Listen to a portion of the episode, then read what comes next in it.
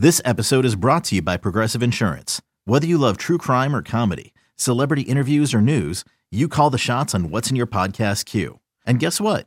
Now you can call them on your auto insurance too with the Name Your Price tool from Progressive. It works just the way it sounds. You tell Progressive how much you want to pay for car insurance, and they'll show you coverage options that fit your budget. Get your quote today at progressive.com to join the over 28 million drivers who trust Progressive. Progressive Casualty Insurance Company and Affiliates. Price and coverage match limited by state law.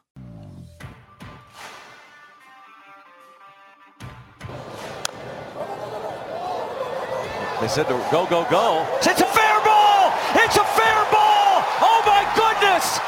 It's a fair ball! Do you believe this? It's still in play! Three! Oh my gosh! We've seen it all now! We've seen it all! This is BetQL Daily from BetQL.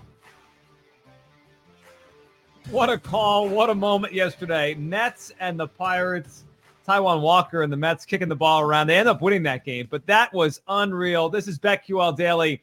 Joe Giglio joined today and a lot this week by Cody Decker. So we'll get to some NBA here. Game six tomorrow night of the NBA Finals. Rami Maklov's going to join us from 1250 uh, in Milwaukee to talk about game six and the Bucks trying to win a championship tomorrow night. And we'll get to, of course, lightning bets coming up later this hour. But we got to do a little fair or foul here in this segment. So we're going to look at teams like the Mets. We'll start with mm-hmm. them that are, you know, in the World Series hunt. If you look at the futures and odds, but obviously they're not the Whites. They're not the White Sox. They're not the Astros, the Dodgers, the favorites right now to win it all. But those teams that right below that, do we buy it? Contender or pretender, fair or foul? Let's start with the Mets here, Cody, because the Mets head into play today mm-hmm. uh, plus 1,000. So 10 to 1 to win the World Series and they're leading the division. If you're leading the division this late in the year, obviously you must be, you know, pretty good. You have a chance to make the playoffs and and be in that NLDS or ALDS mix.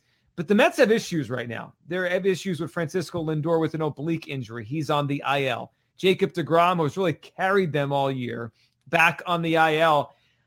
Cody, I think there's issues with the Mets. Uh, I think they have a lot of talent, but I would not put money down on them to win the World Series right now. I'm, I'm going to say of the two options, they are more of, of, of fraud. I mean, they're not real to win the World Series, at least not now. The trade deadline might change my mind.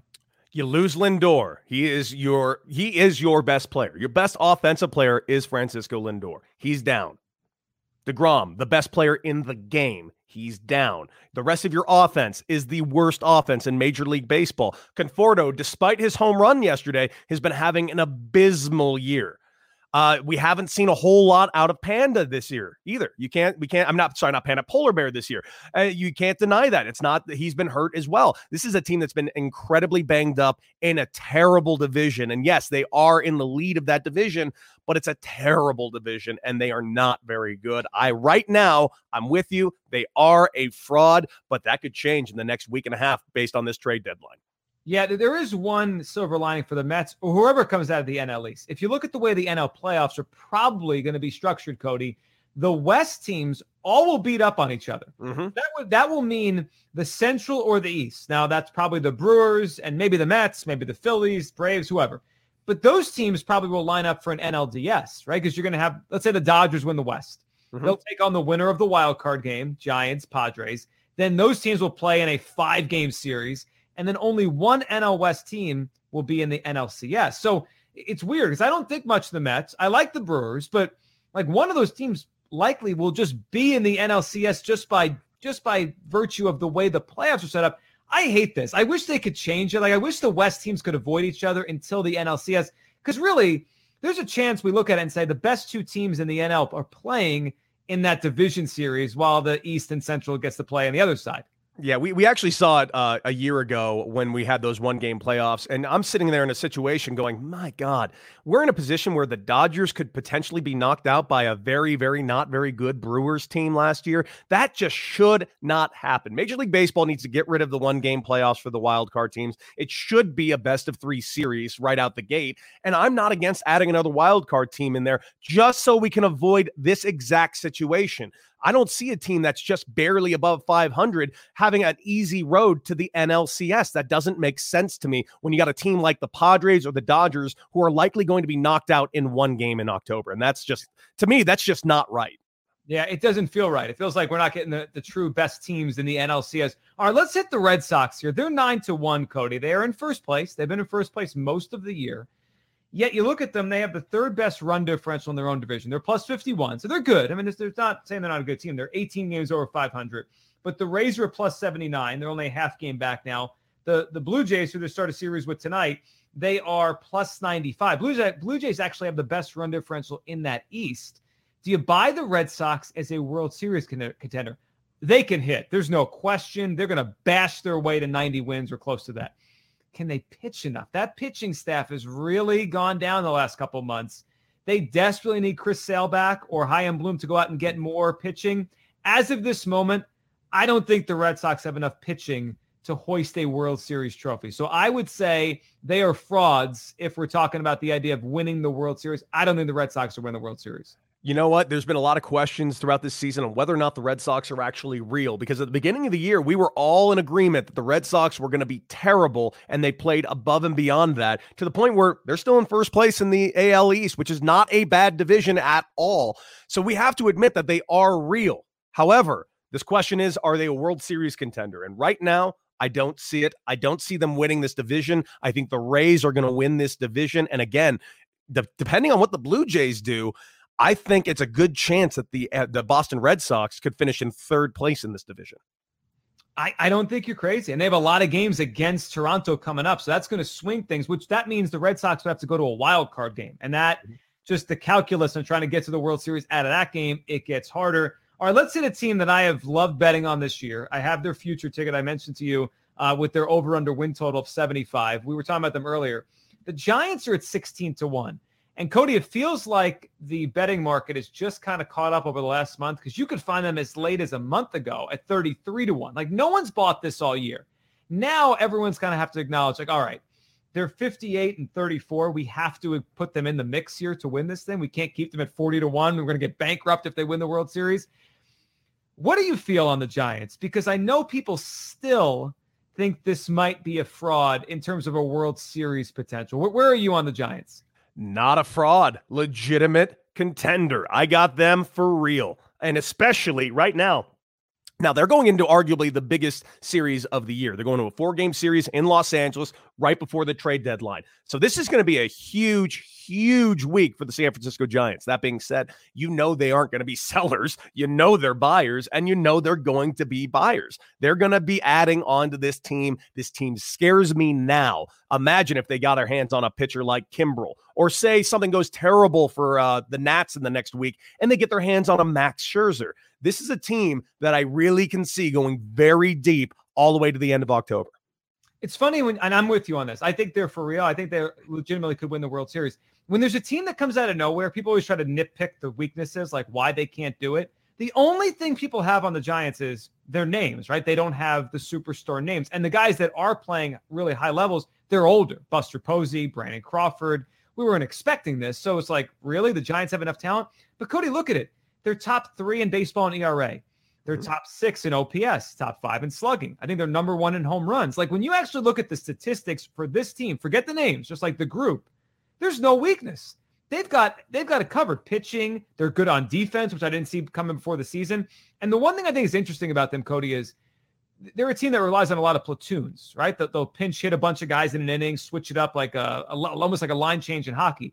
I wonder if if they're taking advantage of something that maybe teams aren't ahead of yet. If you have a team like this with a three batter minimum, like I've noticed this year, they get the other manager in trouble because the other manager will bring in a lefty, and all of a sudden Kapler's like, all right, I'm pinching all my righties in a row, and the other team is screwed. Like you can't adjust. Like when they adjust with the way their team is set up, because of the three batter minimum, you can't adjust back. It, it's a really unique team to prepare for. Hey, it's Kaley Cuoco for Priceline. Ready to go to your happy place for a happy price? Well, why didn't you say so? Just download the Priceline app right now and save up to 60% on hotels. So, whether it's Cousin Kevin's Kazoo concert in Kansas City, go Kevin, or Becky's Bachelorette Bash in Bermuda, you never have to miss a trip ever again. So, download the Priceline app today. Your savings are waiting. Go to your happy place for a happy price. Go to your happy price, Priceline. There are three teams that handle their lineups and their players exactly like this. And you can't deny it's not a winning formula because the formula came from Tampa Bay. This is the Rays model on how to beat teams. And there are only three teams that successfully do this the Rays, the Dodgers, and the Giants. They have too many ways to beat you, and they just figure it out. It's an incredible model, and you got to give a lot of credit over to um, Gabe Kapler for what he's been doing. Just like you should be giving a ton of credit to, to Kevin Cash and Dave Roberts, what they have been able to do with not only their players, but also their superstars and getting guys on board to play roles the way these teams do it's it's really something else. That's why it drives me crazy hearing people be like badmouth Kevin Cash or badmouth Dave Roberts. These are guys that are taking these teams to the World Series. Dave Roberts has been in almost every World Series the last five years. I mean, it's it, what they're doing with their lineups is honestly going to be the model of baseball going forward. It, it has to be because it's a tried and true thing. It works. You know, I think the part that you just said there is and most interesting to me is the buy-in, and, and and like as a former player, that's the part that I think is most interesting with, with your perspective on this, because like it's not only getting the guy on the bench to get ready, right? The pinch hitter mindset, prepared, but like they have to also convince the guy they're taking out. It's not because I don't think you can hit. It's just this is our best matchup. And, and kind of to believe in your teammate and to know like the next night you might be on the bench, you might be the one coming in the seventh inning. Feels like all three of those managers, like they've got that whole group believing this is the right way. It's not about you, it's about the team. Yes, and this has been kind of the direction baseball's been going for a while. As you can see, we brought up Bryant all day today because he's, obviously he's going to be a big piece in the trade market. But Bryant came up as a pure third baseman, and that's it. Now we got him in center field, left field, right field. We put him at shortstop. We put him at first base. He's a super utility now. Now it's come to the point where you can't get third basemen, first basemen, right fielders anymore. Everyone has to play multiple roles to be on these successful teams to actually stay in the lineup. And actually, that's why this offseason, Kike Hernandez was such a valuable piece that people were trying to get their hands on because he can do everything at a pretty high level. Utility ball players are more just as important as any superstar in the game now.